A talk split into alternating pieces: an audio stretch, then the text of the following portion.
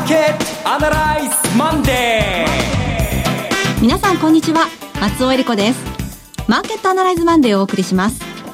パーソナリティは金融ストラテジストの岡崎良介さん、はい、ついさっきまでサッカーばっかり見てました岡崎良介です。なんとかキャッチアップしていきたいと思います。よろしくお願いします。そしてラジオ日経記者の鎌田新一さん。はい、鎌田です、えー、日本は一勝一引き分けという状況になりましたねはい、えー、そして瞳ゆゆさんです。はい、瞳ゆです。よろしくお願いします。ちょっと寝不足ですこの番組はテレビ放送局の ビーエスじゅうに トゥエルブ で毎週土曜昼のいちじから放送中のマーケットアナライズプラスのラジオ版です。海外マーケット、東京株式市場の最新情報、具体的な投資戦略など耳寄り情報満載でお届けしてまいります。えー、やっぱりサッカーの話題になってしまいますね。いやー、すいません、あのー寝不足な上にですね、はい、よしゃいいのにデータとかすぐ調べる癖がついていましてですねこれならどれでどう勝つかとかってものをすぐ考えてですね眠れなくなってしまう。おまけに今回の場合は私だけじゃないと思うんですけども、ダメだと思ったじゃないですか。あまりに弱かったんで、だから今興奮状態にあってですね、ここから木曜日までどうやって体調管理しようか、みんな困ってんじゃないですかね。 いや、いい予想外がいっぱい起きてますね。そうですね、私予想当たりました。すごい、すごい当てた。なんか言ってましたよね、ベストじゅうろくとか言ってね。な、そう、うん、そうそう、そんなこと言って何の根拠があってそんなこと言うんだなんて言ってましたけどねワールドカップってでも今度ロシアって特別かと思うんですけど、昨日のやった、はい、日本がやった場所って日本との時差が、はい、あれよじかんしかないんですって。だからあれすごく東から西に長い国でしょ、うん、だから一つのあの国で場所によって時差が全然違うっていうのがね、僕すごくあの日本の子供たちにも地理の勉強になるんじゃないのかなということで、ね、そのあたり僕は思いましたよ。そうですね、いい機会になりましたところでマーケットの方なんですけれども、はい、肝心の方ですが、今日は何の話題からいきましょうか。今日はね、あの困ったちゃんのトランプさんの話もあるし、はい、オペック の話もあるし、でもっと困ったちゃんのトルコの大統領の話もあるし、あとは来週今度の日曜日のメキシコの大統領の話もあるんですけども、どれがいいですかいきましょうか。この後進めていきます、はい、この番組は株さんろくごの豊か商事の提供でお送りします。今週のストラテジー。このコーナーでは今週の展望についてお話しいただきます。はい。いっぱいその困ったちゃんとかですね、いろいろ言いましたけども、あの、ショックだったのはダイムラーが、えー、ベンツですけどね、こちらが下方修正してきたというやつですね。あの、にじゅうごパーセント とか じゅっパーセント とか、えー、ごひゃくおくと、ごひゃくおくドルとか、にせんおくドルとか、まあ、数字の遊びといいますか、机上の計算で、まあ、まあ、夢物語を語ってるのが楽しいというか、まあ、えー、エコノミストでもアナリストでも一番その時は仕事が多いんですけれども、本気で経営者が下方修正してくると、これは実際に株式を売買している人たちの仕事に変わってしまって、えー、今日の、えー、日本の株式市場も別に悪い材料が新しく出たわけでは、まあ、出てるといえば出てますかね。まあ、今日もまたハイテク分野についてっていう話をしてましたからね。次に怖いのは、例えばトヨタが下方修正していくんじゃないかとか、日産が下方修正していくんじゃないかとか、まあ、こういう日本の経営者も弱気になってきたらどうしようか。これが、えー、そうですね、取引金額が減っていること、それから自利品になっている大型株が、えー、景気敏感株がみんな軟調な、えー、深く突き詰めていくとここにあると思いますね。あと、オペック については、あ減産から若干の増産へ、予想通り、これ、あの、エミさんがね、はい。あの、マーケットアナライズの V、ビデオの時で予想してて、だいたいまあ、ほぼほぼぴったんこだったんで、うん、これあの、金沢セミナーでもね、そうですね、説明してもらったんですけどね。しかし問題はこの後マーケットが、はい、ね、これで、えっと、一応予想ではろくじゅうごからななじゅうのゾーンで、高値安定で取引が続くということになったんです。理屈じゃそうでしょ。えー、ずっとこう、減産したから値段が上がってきた。で、これ以上上がりすぎちゃ困るからって言って少し増産した。少し増産したんで、ちょうどいいところと見られているろくじゅうご、ななじゅう。このゾーンで横ばってくれるのが目標なんですが、大体目標っていうのは失敗するもんです。目的というのは。ね、予想ってのは外れるもんですね。ど、上に外れるのか下に外れるのか。うん。要するに下に外れるんだとしたら、景気やっぱり悪くなってるのかなって感じになりますよね。で、上に外れるとしたら、いやいや大丈夫って、まだまだ、えー、儲かってお金はぐるぐる石油を中心に回っていくんだっていう見方になりますから、これがまあ、えー、今週の一つ目のですね、えー、ウォッチデータっていうところになると思います。あとはね、トルコの大統領は、うんと、私はトルコ人でないんで、どういうふうに見ていいのかわかんないんですけども、悪評サクサクサク、サクサクたるエルドラン大統領。えー、そうですね。あれ、エミさんは難しいんじゃないかってちょっと言っても、セミナーではね、はい、言ってくれてたんですけども、あっさり、本当ですかね、あれ ごじゅうにパーセント も取ったっていうのは。いや、本当なんですよね。一応勝利宣言はもう出てますね。えー、で、その後、ちょっとまだ見てないんですけど、今日のトルコリラの動きとか、ちょっとチェックしなきゃダメですよね。あの、下がってなかったですね。うん、あの、それで、大統領と、その、議会の方がどっちになるかなって言って、ねじれてるんじゃないか。うん、大統領はエルドランさんが勝って、それで議会は野党の方が取るんじゃないかって言われてたのが、議会の方も与党が、あの、大統領の方が、あの、主流になるっていうような見通しになって、それで、あの、どちらかというとトルコリラは、あの、下がらなかったという。政治的に安定するという感じですか。そういった形で、あの、解説はされておりましたね。解説はね。これでも、最初の初期判断ですけど、これもいっしゅうかんぐらいウォッチリストだと思いますね。えー、そうですね。うん、少数派が、あの、エルド、エルドアン。エルドアン大統領についたっていうことなんですか？えー、すいません。実は結果だけテロップの、あの、ヘッドニュースだけ、ヘッドラインだけ見ただけでペラペラ喋ってるんですけどもね、中身はね、この間エミさんに教えてもらったばっかなんですよ。わかんないんですよ、私も。細かい話だと、向こうの時間だとまだ、まだ深夜の、ちょっとじゅうにじを回って真っ暗な時期になりますので、あの、これから先、あの、細かい表は、日本時間の夕刊ぐらいにはですね、うん、間に合うんじゃないかというふうに見られておりますけど、うん。そして最後に、来週になりますけども、しちがつのこれついたちなんですかね、今度はメキシコで。まあ、なんで、このトルコという国、なんでメキシコという国の大統領が大事かというと、今、世界というのが、この保護主義とか、対アメリカとかで、こう、錯綜してますよね。はい、どっちにつくんだ。トルコという国がロシア側につくのか、アメリカ側につくのか、うん、えー、エルド、エルドアン大統領がロシア側の人だというような、まあ、イメージ。で、メキシコの今度大統領になるであろう、えー、アルファベットしか覚えてないです。アムロさん、エーエムエルオー さんだって言うんですけどね。それで読むしかないですけど、このアムロさんがアンチアメリカだと、アンチトランプだと、そして左派のポピュリズム、何やらイタリアと同じ様相で、メキシコペソはどうなるかっていうところが来週以降なんですが、えー、ぐるっと回って日本株の話をすると、はい、やっぱりちょっとこの間のにまんさんぜんえんのところがですね、少し遠ざかりましたね。えー、重くなってきました。で、矛盾してますけども、何にもなきゃですね、その他の周りの外部環境が悪くなきゃ、ドル円も安定して、為替も安定してますから、おしめ買いができる週なんですけども、はい、そういう意味では今週は、まあ、いつもよりもボリューム半分ぐらいに落として、うん、そんなに大きなポジションを取らずに、一週間いろんなものをウォッチしてもらって、うん、最後にじゅうはちにちのポーランド戦にかけると、いいんじゃないかなと思うんですけどね。はい、これ下げる方にかけてショートポジションを持つほど、今そんなに見通しは悪くないわけでしょうかね。あ、これはもう一週間かちょっと待ってほしいんですが、ただ、あの、時間っていうのはいつも待ってくれなくて、もう気がつきゃ今週でろくがつ終わりなんですよね。うん、で、週末ってね、ここのとこ、やたら弱いんですよ。うん、ですのでね、それを買う、考えるとですね、えー、ショートしていいかっていうとですね、いや、ちょっと待ってくれよと思うんだけれども、かといって買っていいかっていうと、これは押してから買うっていうかね、そういうリズムにならざるを得ないかなと。ちょっとすいません、消極的なコメントになっちゃいましたけども。うん、それからつい先ほどなんですけど、やっぱり、あの、為替の方がね、私気になっているんですけれども、うん、はい、ひゃくきゅうえんごじゅっせんぐらいになってますね。そうですね。そしてユーロも随分、あの、下値を探しているような感じがするんですけれども。なんかいい表現ですね。探してる感じですね。おっしゃる通りです。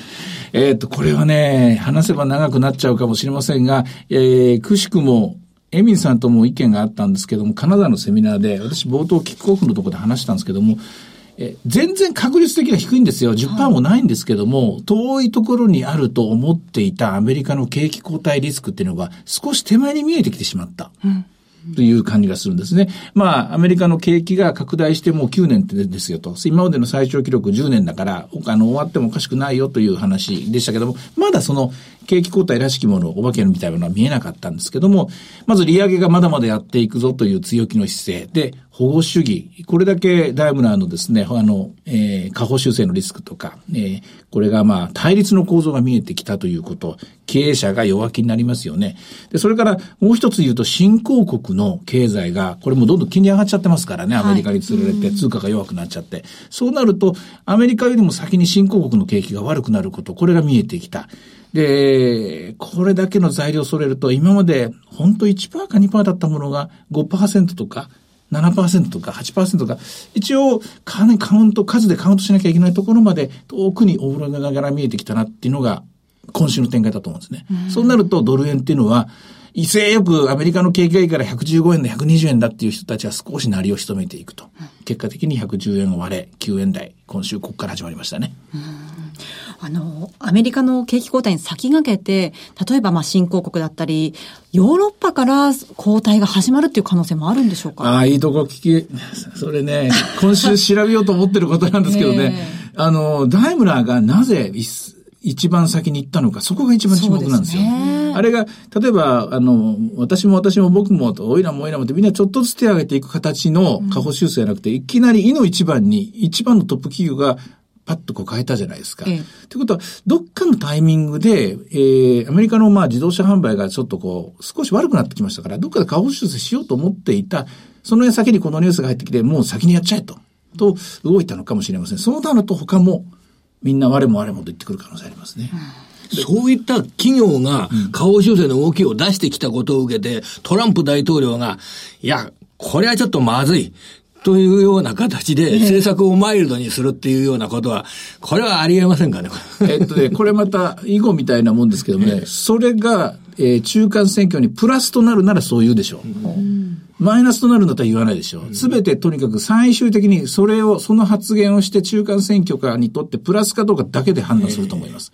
だから今のところそれはダイムラーが弱気でもいいじゃないか、フォードが売れれば ジーエム が売れればにアメリカの会社が会社の作った車が売れればいいじゃないかっていう嘘吹いてる状態の時はあんまりこう方針変更ないと思いますね。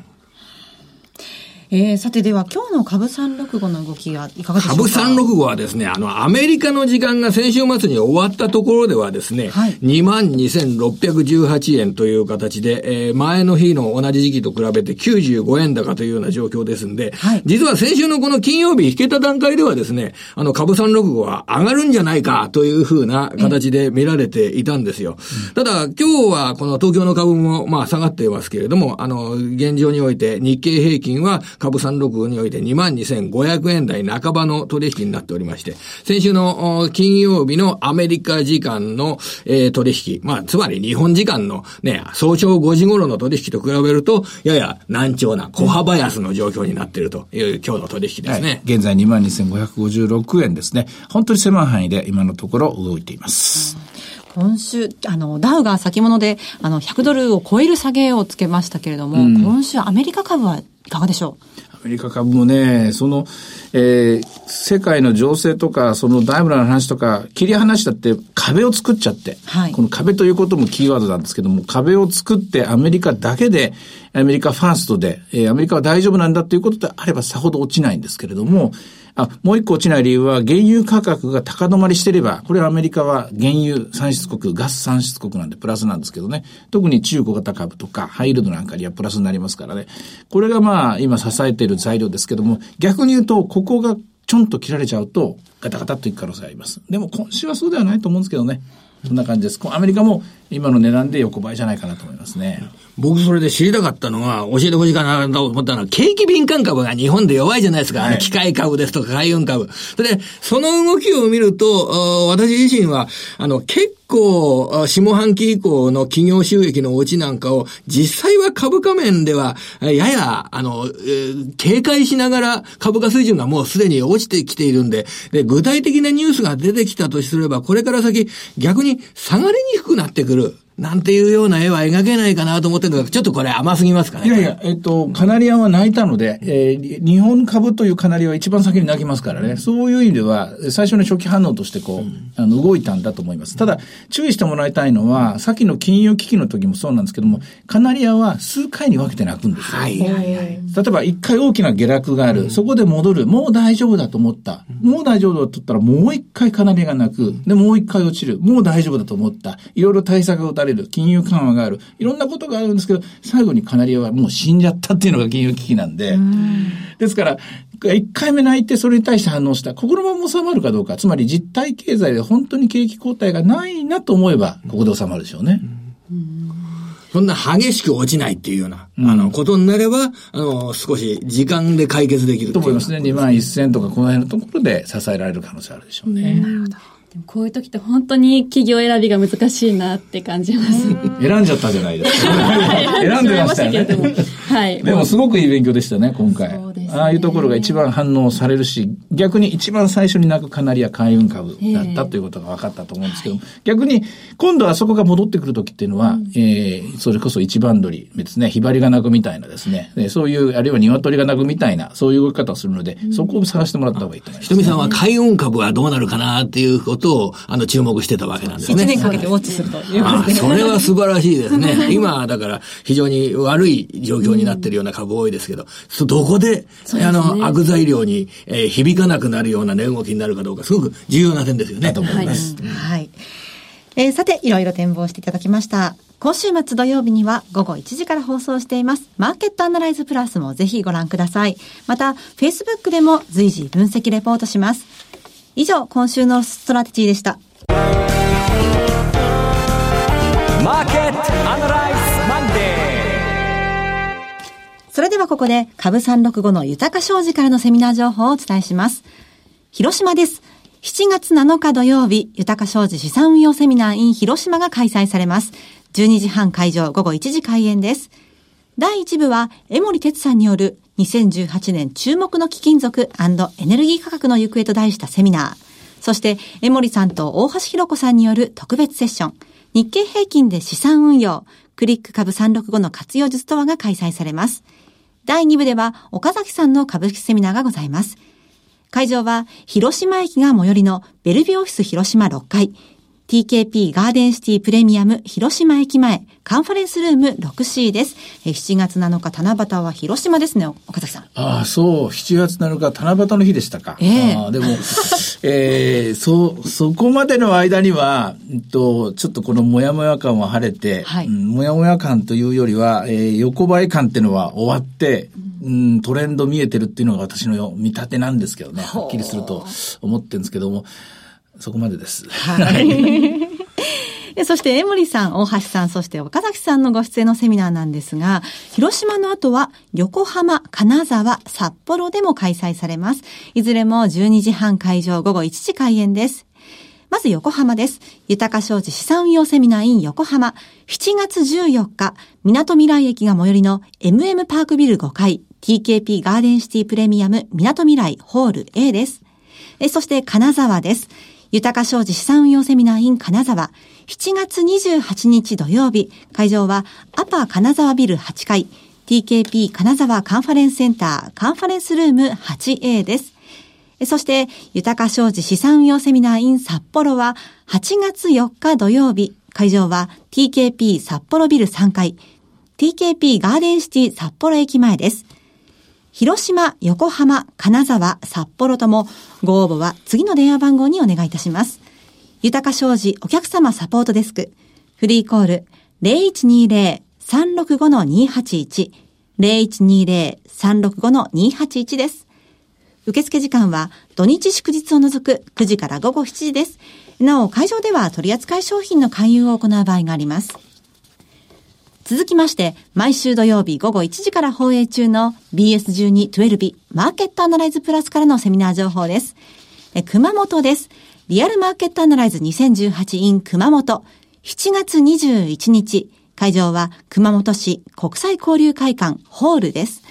ビーエスじゅうに じゅうに のマーケットアナライズプラスのホームページからリアルマーケットアナライズの応募フォームにご記入いただくか、お電話でご応募ください。こちらひとみさんも参加ということですね。はい、はい、九州担当ですので続かせていただきます。楽しみですね。責任重大ですからね。はい、お願いします。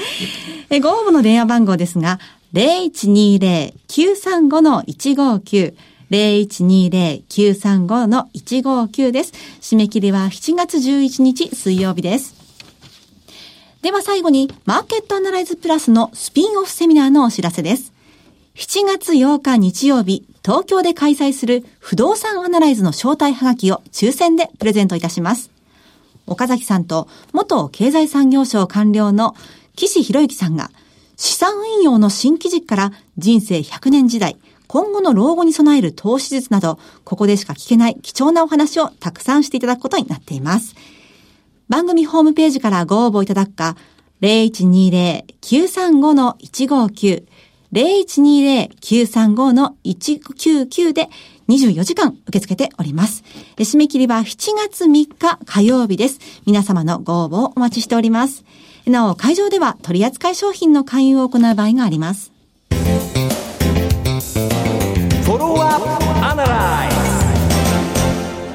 さあ、今週のこのお時間ですが、鎌田さんから瞳ゆいさんがへーと感心する話、お願いいたします。今日は